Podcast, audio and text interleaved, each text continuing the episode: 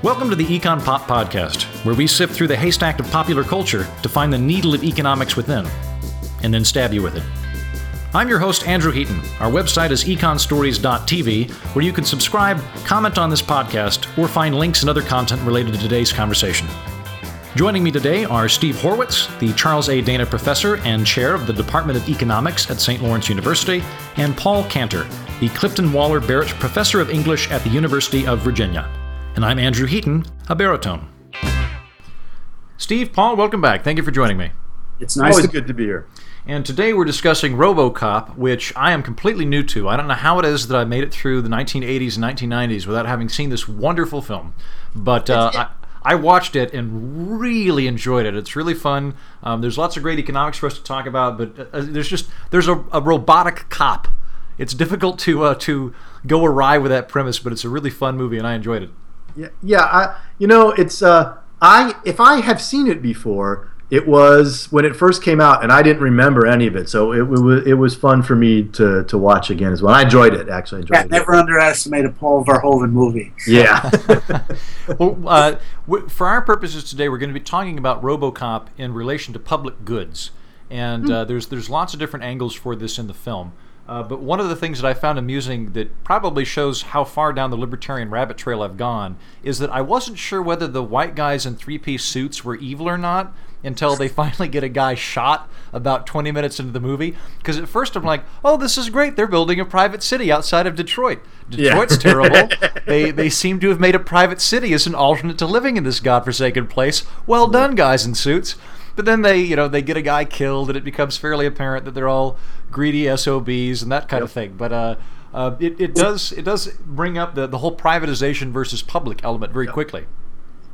It, it does, and and you know, as a native Detroiter, uh, this you know this film has particular poignancy for me. Uh, though there's though I, you know there was no there was no nothing in the film that visibly was Detroit uh, even today. Uh, but yeah, so I think certainly one of the things one of the things this film asks us to think about is is the idea of privatization, right? I mean, we have sort of privatized police. We have this private company coming in to take over the police force to clean it up. And one of the things I want to point out that that word privatization, this is this film is actually a really good example of this point. Even people who are small government types, who are friendly to the private sector, you know, will say all these wonderful things. Privatization is great. We need more privatization.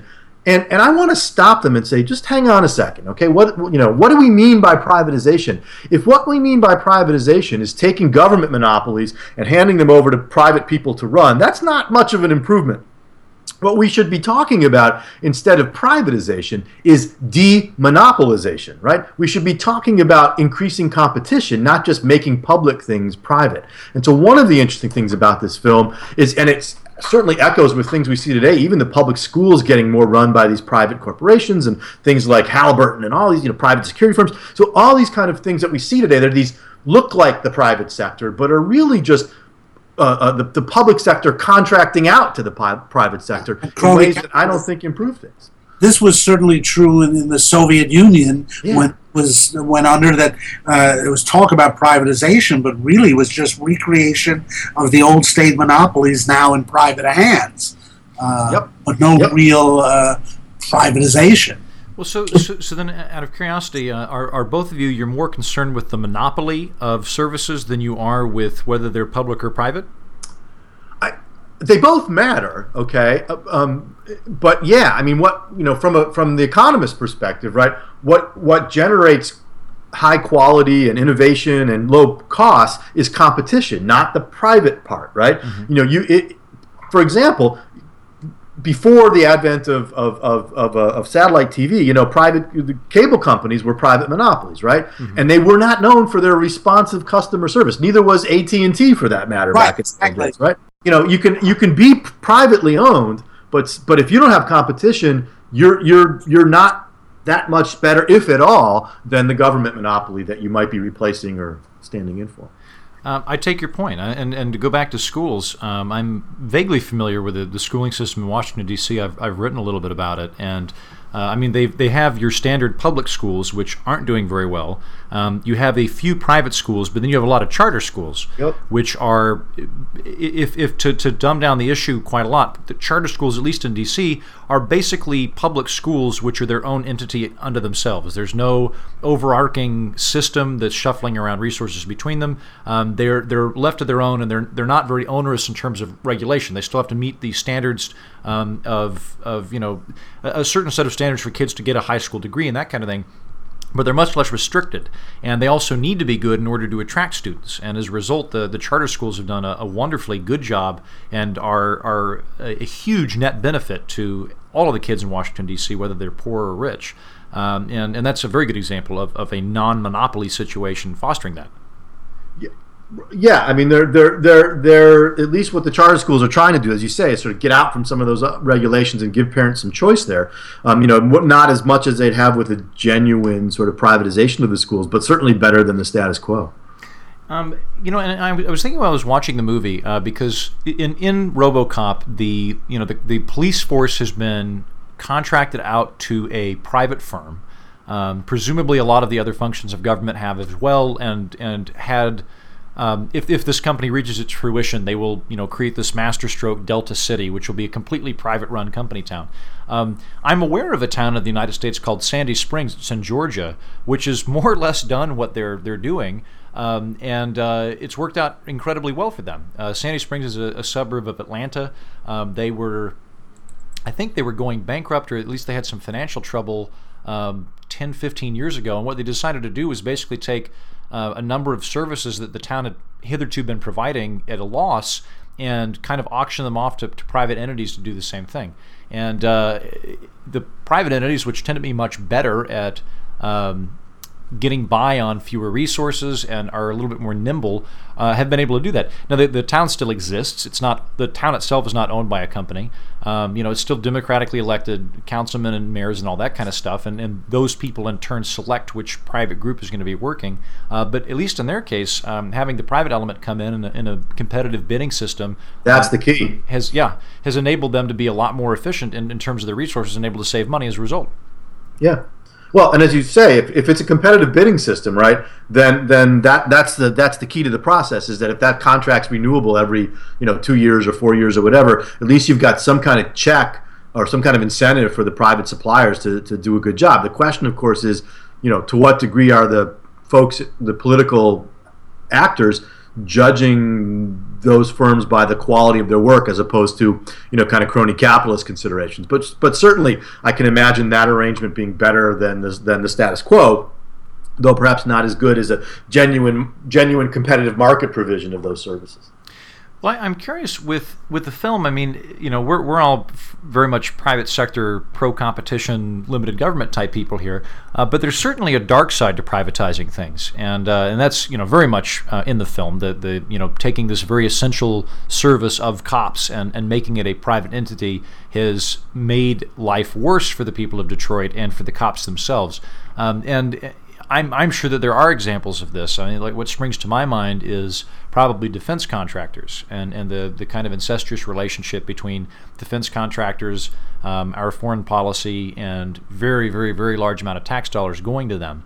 Um, so I, I could, if, if we were to play it the other way around, I could see this being very problematic of having, say, a privatized court system or a privatized um, you know, police force for that matter. Uh, can, can you all see a dark side to it? Would it only be the non uh, non monopoly element, or, or are are you are, are there certain things which should only be public? Uh, very little, in my view. In fact, privatized court systems have been relatively successful, uh, uh, where both parties accept arbitration and you get uh, swift uh, results uh, and uh, evidently, in most cases, reasonable uh, results.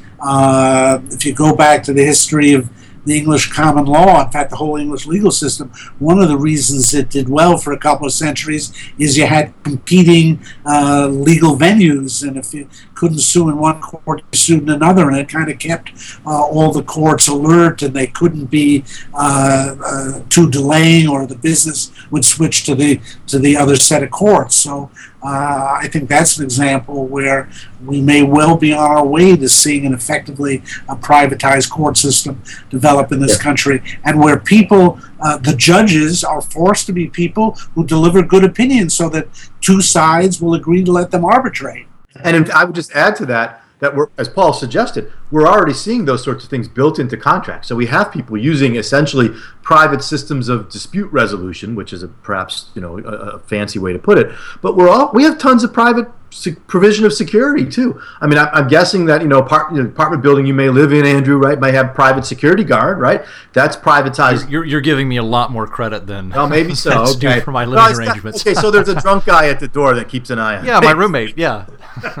but I mean, you know, it, we we we see private security all the time in, in office buildings and, and, stores and so on. And again, those are they don't have the monopoly power over force that exactly that state you know sponsored police do but they are they are competition for them in some sense and they're providing security and they're often there precisely because the government provision of that that service uh, isn't isn't effective right? You can't put a cop on every corner, and they don't respond quickly. Uh, you know, we're talking about Detroit. There, are, you know, all these horrible stories in Detroit a year or so ago about response times for police and fire, right? So, so again, you know, just just because government is doing it doesn't mean it's doing it well, and the fact that it doesn't do it well leads people to search out those alternatives, and we're seeing it happen. Well, and correct me if I'm wrong. In, terms of public goods, uh, in and, and the relationship between private citizens and the government and, and public goods, it seems to me that there's kind of three broad schools of thought. Um, on the on the far far left, you have Marx and this idea that everything should be public, uh, or at least you know all manner of industry should be public, um, and that basically everything ought to be part of the community, and that means part of the government. Um, and so that's on the far left side of it. Um, in the middle, you'd have kind of your your what I'm going to call a, a traditional classical liberal. You've got Adam Smith who says that the, the public sector, the government should exist to, I think he says, mint coins, um, enforce contracts, yeah. defend the borders, and then there's one more. It might be police. Um, but there's there's basically four things which he sees as the natural domain of government and necessary. I, I would fall into that kind of camp. And then on on the far right, um, you you have Murray Rothbard, who would be of the opinion that um, there really shouldn't be any type of of government um, service or entity that it all ought to be private. Is, yep. is, is that a fairly broad but accurate representation of the, the, the camps there? Yeah, I think so. I mean, you could put in between Marx and Smith, you could put sort of modern progressives American liberals or whatever, and, and conservatives too, for that matter, sort of each of whom has their own pet set of things they think that the state should do. Mm-hmm. Uh, that lies somewhere between classical liberalism and, and sort of full out socialism. But yeah, I mean, I think that that's the spectrum. Um, one thing I, I would add, we have to be careful with this phrase "public goods," okay? Because there's a sense in which it's used in, in sort of common conversation to mean goods that are provided by government um, that at, at, the expense of the public through public taxation. But for economists, public goods has a different meaning. Okay, I mean public goods. Um, are goods that have particular features, right? That that they are joint in consumption, which means that more than one person can consume them at the, at the same time, and that they're non-excludable. You can't exclude non-payers from from consuming them. So if you think about, you know, a beautiful the classic example is a beautiful vista or a park, right? That my enjoyment of, a, of Central Park doesn't make yours any any less weak, right? Or doesn't doesn't take away from yours. And and and it's hard to exclude non-payers, right? You know, you can even think about radio and TV over-the-air signals have this feature to them too. So these are what we mean by by by public goods. The question of whether public goods should be provided by government is a separate question right? And you can sort of see reasons why you might think that they would be. Um, the question is who you know who has the incentive to provide the good if if you if you can't exclude people from it, for example. But we find ways of doing this all the time, right? My favorite example with students is drive-in movies, okay, mm-hmm. which are not too many of them anymore, but drive-in movies seem like they have elements of a public good to them. You put up this giant screen and and you would broadcast the sound. And why? How would you make sure that only people who paid for it could see it? Well, what do you do? You locate it out in the middle of the woods, right, where where you know it's harder for people to get to unless they really want to see the movie. Well, then you think, well, why wouldn't people just sort of stand? You could put up, you know, you could put up a fence and try to block people out, and but people could stand at the fence and watch it. But so what do they do? They separate the sound and the and the picture. So you can only get the sound if you're within broadcast range, or if you're old like me, when you used to hang the speaker on the car. So mm-hmm. what they've done is taken a public good and made it into a a private good by separating the sound and the and the and the and the movie. Which, by the way, is also why you don't see adult movies at the drive-in because the sound doesn't matter, right? So that that's. The what are we going to do in adult movies? Speaking of which, what? yeah, we should do an adult movie. I, I can think of so many wonderful double entendres that we can come up with about economics using existing titles of adult films. Yeah, uh-huh. I think that would be fairly easy to do. Um, uh-huh. Well, here, here's another question to pose to you. So uh, it, it, occurred to me the the Adam Smith um, maxim that I'd forgotten was that the the natural role of the government would be to do those things which have a a clearly uh, beneficial effect to the, the general public, but cannot be handled by the private sector in aggregate. Um, and I would say that um, I, I, I, guess we can make a distinction between something that benefits everybody um, that ought to be innately run by the government versus something that necessarily could be done uh, by the private sector in theory, but but can't because it's all too tiny. And the the example that springs to my mind would be say like the the space program in the 50s. Today, there's a wonderful private element to to the space program, and all the really cool stuff is happening with SpaceX and with uh, with with the various entities which are privately owned. But say like if we go back to 1950, there were no aeronautics companies capable of putting a guy on the moon. So would would you would either of you see a point at which um, the government ought to be facilitating a very large scale project well, who says we needed to put a man on the moon? That's it. Uh, no, I, I do, but granted, I'm biased. here's the problem with the Adam Smith formulation: it's it's a failure of imagination people keep saying uh, they uh, uh, only the government can do it, uh, and they don't realize there are alternatives. A friend of mine, Yuri Maltsev, was a Russian economist. You know, talked about how the mayor of Moscow said after the fall of communism, you know, oh yes, we're going to have capitalism now, but of course we're going to still do the same things that you do, that you have the government do, like run the phone company and uh, run the post office and provide bread. Like he couldn't imagine how a private uh, enterprise system could provide bread to people. You know, it's so essential, and you can't risk the private system doing it. So, uh, in the absence of the government, our whole approach to space might have been completely different. We might have had commercial development of space where we would be at a better point now than we are. We now are a kind of dead end in space exploration, and maybe it is because the, uh, of the way the government handled it. It always struck me that the space shuttle was the kind of vehicle only a government committee could invent. Uh, and that no sound commercial uh, enterprise would have followed that principle. Again, we've got the problem of alternate history here. You think uh, the NASA did a great job uh, with space exploration. Maybe it didn't. Maybe it did a terrible job. There are lots of signs. You know, like the safety record of the space shuttle was fantastic. I think it had two percent catastrophic failure. Uh, so, uh, uh, uh yeah, this is a, this is the economics of opportunity cost, right? I mean, we, we just don't know what the alternative uses of those resources would have been. Um, and and it's a, you know the very I mean even the way you framed it, Andrew, right, is that that no private entity could have taken this on. The economist in me says, well, yeah, that's a signal that it wasn't worth it, right? That that that use of resources wasn't the most valuable one if no one was willing to to, to recognize that even pooling together large amounts of you know a large amount of resources from various places would, would have been a, a, you know a useful way to do it. There's no doubt we got great things out of the space program, you know even beyond Velcro and Tang. Right, it produced things, but but we'll never know the road not taken. We'll never know what we might have produced with those resources otherwise. And so I think it's an important point here. You know, you can if even if you're skeptical of government doing all of these things, it doesn't mean you have to deny that historically what government has done has produced positive outcomes. The question always is as compared to what? And there's Paul's failure of imagination, right? I mean, we, we you know we have to sort of construct some kind of argument about what the alternative would have been. Yeah, a perfect example is the development of railroads in the 19th century. People said only the government could do it. As a result, we had railroads overbuilt uh, uh, developed too quickly, complete distortion of the economy uh, as a result, again, of crony capitalism, of all this money that the government channeled into railroad building because they thought that was the greatest thing of the mm-hmm. future. And again, you can look at if the government had developed the computer industry, yeah. uh, we would never have the progress we've had today. And right. believe that uh, we got more out of Steve Jobs and Apple uh, than we got out of the government.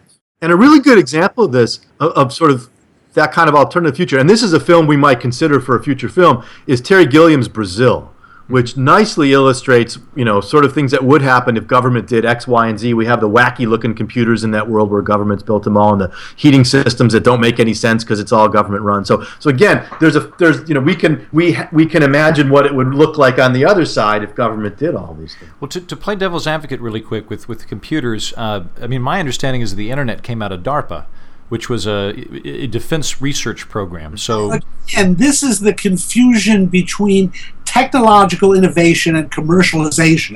This is a mistake people make again and again and again. Uh, uh, some of the technical material for computers surely came out of government operations, but they were essentially, I won't say worthless, but they were limited worth because the government had no idea to commercialize them. We celebrate technical inventors and we don't celebrate the entrepreneurs who translate a technical invention into a commercially viable enterprise. That's yes, what counts. Yes, yes, yes. And it's the distinction between invention and innovation. It's e- you can invent lots of things, but turning an invention into an innovation requires the market, it requires entrepreneurship, it requires all of those things. And that, I, Paul, I couldn't have said it better. That's that's yeah. right on. James Watt invented the steam engine. We put him on a pedestal if it had been up to him, nothing would have come of the steam engine. In fact, while his patents held, no progress was made. It was only when later entrepreneurs came along and they made a commercially viable product out of that that we had the steam revolution. And, and to go back to an earlier subject, you can think of all these technological revolutions of the 20th century and how so many of them were actually driven forward by their application uh, in, in the market for sex right? VCR sold because you could watch adult movies in the privacy of your own home. The first profitable businesses on the internet were adult sites, right? That I mean, that's the real story: is taking the technology and turning it into something people care about and are willing to pay for. Well, Steve, you haven't completely convinced me on NASA, but I am going to root for an adult film as our next film based on your, your two responses here. Um, I think good good points all. Showgirls, while we're on Verhoeven, showgirls. Well, most of the films we've watched that were shot in the 1980s at least had eight seconds of gratuitous nudity. Yeah. Um, so we, we, we have set a precedent we can work with. Um, so two more things that I want to touch on, and, and I appreciate your uh, your input on all of this, by the way. And I'm as a side note, my, my personal economics mentor is Gene Epstein, who's the, the oh, yeah. financial editor at Barron's, and at least once every three months, kind of out of the blue, he'll just call me and go, "Do you still think NASA was necessary, you thug?" And we'll we'll go through this whole diatribe about how I wanted to break down his door in the 1950s and take his tax money and flush it down a rocket and all these different things. So he'll be tickled to know that you guys were were uh, uh, driving home that argument that much further. Piling on. So the the two the two other things that I wanted to touch base on. Um, it's not central to the movie, but they do allude to it uh, a couple of times uh, is the idea of automation. Um, I, you know, they're not they're not constantly talking about losing their jobs to robots. Um, I, I, think it's more the, um, the, the, the, at least economically, the private sector versus public sector seems to be where they're going for. But there definitely is this whole element of automation. They've literally automated a a, ro- or a, a cop in the form of RoboCop. Uh, there's a scene where there's a realtor, which appears to be a moving computer, uh, escorting them through the house. And later on, they talk about how you know you shouldn't be a cop because you're just going to get automated. They'll they'll all be robots pretty soon anyway. Um, I think that this is a, a, trope that you oftentimes see in science fiction, and uh, I see very little evidence that um, people at large should fear automation. Rather, they there are certainly industries that should, but for the most part, I, I think we're safe. I'm curious as to what, what you guys think about automation, Paul. Well, it's that old uh, question that you know we talk about luddites. Uh, people are always claiming that the latest technology is going to put human beings out of work. The record is that there's initial disruption, and the the the buggy whip manufacturers uh, have to go out of business. But uh, by and large, uh, new technologies increase the economic pie. They make everyone more productive, and over time, more people end up being employed. Uh, Uh, and also, there's the, the factor that uh, each new technology frees human beings from forms of drudgery.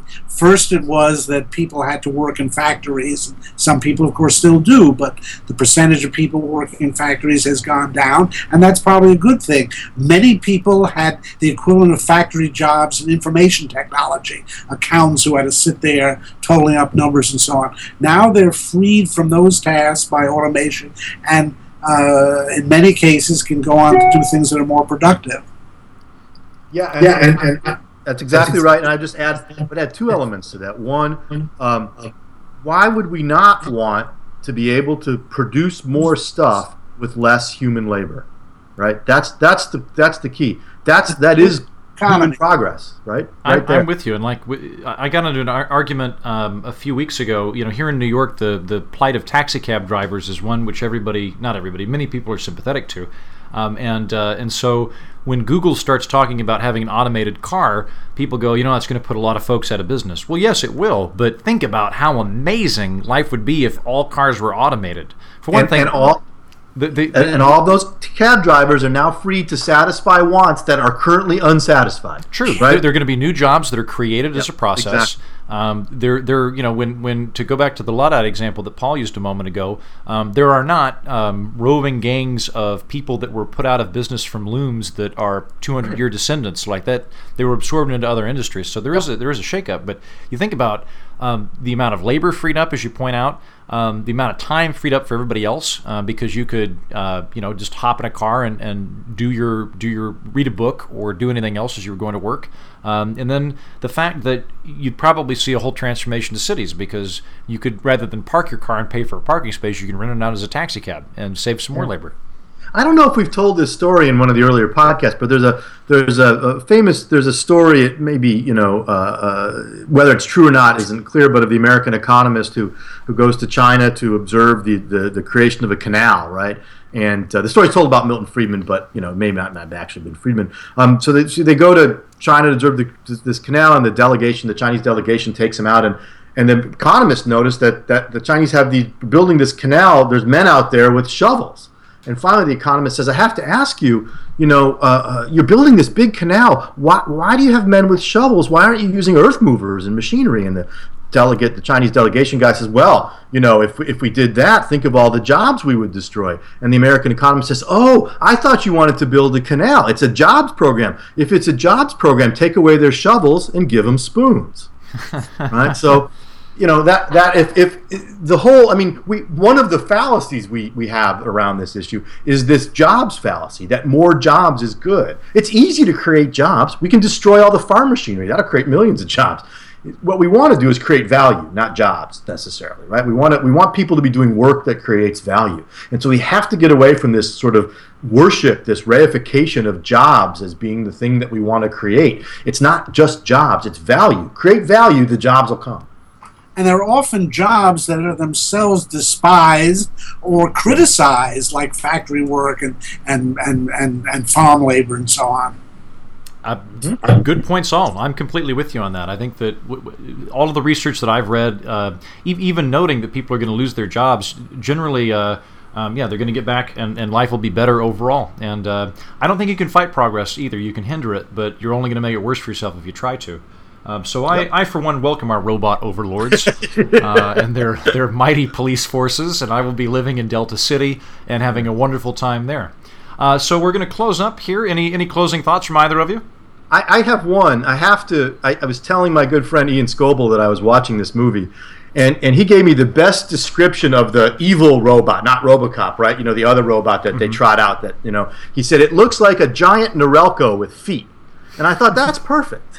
it's exactly what that thing looks like. So I have to give Ian credit for that. Absolutely, Paul. Any thoughts? Uh, I'm I'm just trying to contemplate that image. well, um, as, I said, I, I, welcome our robotic overlords, and I, I am uh, very happy to talk to both of you and appreciate your input. And uh, I will rejoin you shortly for our riveting discussion of the economics of showgirls.